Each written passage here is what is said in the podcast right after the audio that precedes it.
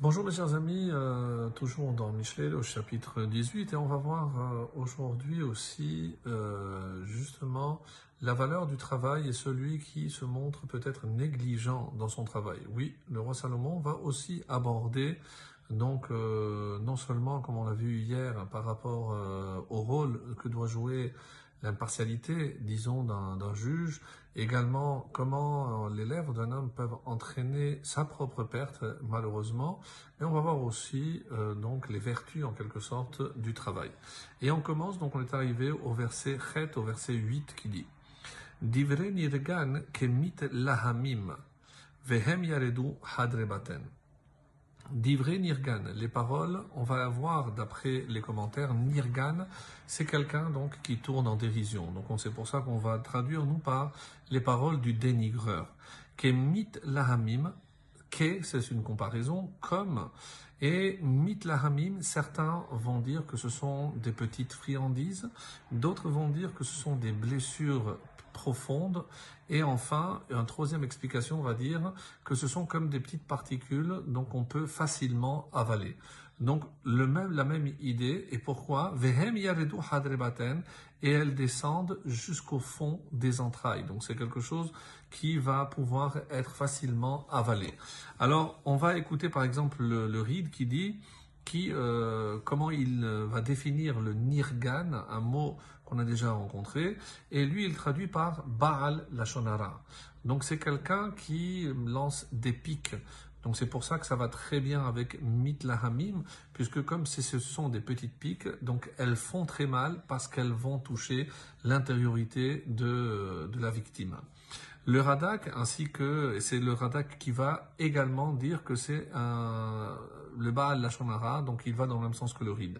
Le Metsudot David dit Divre Hamit Lonen. Donc lui, il change et il dit qu'est-ce que c'est le Nirgan? C'est celui qui est toujours en train de se plaindre. Et c'est pour ça qu'il se plaint toujours. Hein. Euh, alors, les coups il y a des coups superficiels et il y a des coups profonds. Donc pourquoi? Parce que justement, donc cette plainte-là finisse par euh, descendre jusqu'à son intériorité et malheureusement, ça va avoir des conséquences comme on va le voir par la suite. Et tout de suite après, on enchaîne avec le tête, le 9. Gam mitrapé bim larto. Et c'est pour ça que Gam aussi, on parle du même, celui-là même hein, qui se relâche mitrapé de rafouille dans son travail bimlarto. Pourquoi? Parce que on va voir avec Rashi, et donc quelle est en tout cas la conséquence? Arhu leba al mashrit. Donc euh, rappelez-vous ce qu'on avait dit dans l'introduction, qu'il y a des parties qui se terminent toujours par euh, le terme de ar. Et donc ça c'est la première fois. Arhu leba al mashrit, une expression qu'on peut traduire. Euh, il est frère Baal Mashrit de maître destructeur. Donc, en quoi le fait de se montrer un petit peu, on va dire, euh, euh, négligent, s'il se relâche dans son travail, pourquoi forcément il va entraîner la destruction? Alors, écoutons par exemple Rashi, et c'est ce qui va nous permettre euh, de comprendre. La melacha, on parle ici de la melacha d'un juif. évidemment, la melacha d'un juif est ici, il est ici, c'est pour servir à Kadosh Baruch Donc, qu'est-ce qu'il qu'est-ce qu'il veut dire par le fait de se relâcher dans la avoda, dans son travail vis-à-vis de Dieu? Et c'est par exemple, poresh min haTorah vehut al mitracham. Évidemment, si on considère qu'il se relâche, c'est qu'il avait un niveau, il aurait pu faire beaucoup plus. On peut pas exiger de quelqu'un qui n'a pas les compétences. Mais il est et il se relâche. Et alors, Arhu le Bal Mashrit, alors il devient l'associé, le frère du Bal Mashrit ici, dit Rashi, c'est le Satan, ni plus ni moins. Le Radak, donc dans un autre registre, dira, on parle ici de Hatzlut, on parle ici de quelqu'un qui est fainéant. Euh, Yavo l'idée aniyut. Alors, qu'est-ce qu'il va se passer si quelqu'un ne prend pas au sérieux son travail? Il pourra être amené à la pauvreté et euh, quelqu'un qui se retrouve donc sans moyens peut être amené à voler, et c'est ça, Arhou les Mashrit, qui est ce destructeur, celui qui va voler, ou encore, peut-être, dans le meilleur des cas, celui qui va être obligé de tendre la main.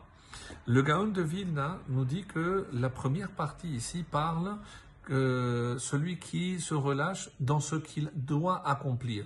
Et qu'est-ce que c'est un petit peu euh, dans le registre de Rashi Donc, qu'est-ce qu'un juif doit accomplir? Maras mitzvot assez. Donc, pourquoi? Parce que euh, la mitzvah assez, donc je dois agir, je dois accomplir une mitzvah, entraîne forcément une énergie. Je dois me lever le matin, je dois mettre les tefillines, donc ça implique forcément. Donc quelqu'un qui se relâche, dans la première partie, c'est les mitzvot assez, et dans la deuxième partie, donc, qu'est-ce qu'on a dit? Les mashrit. Il peut entraîner la destruction. Dans quel cas? Si vient aussi à à négliger et à ne pas accomplir les lavim, c'est-à-dire les interdits. Puisque là, c'est beaucoup plus grave. Lorsque je transgresse quelque chose, il se détruit. C'est comme ça que le Gaon de Vilna explique.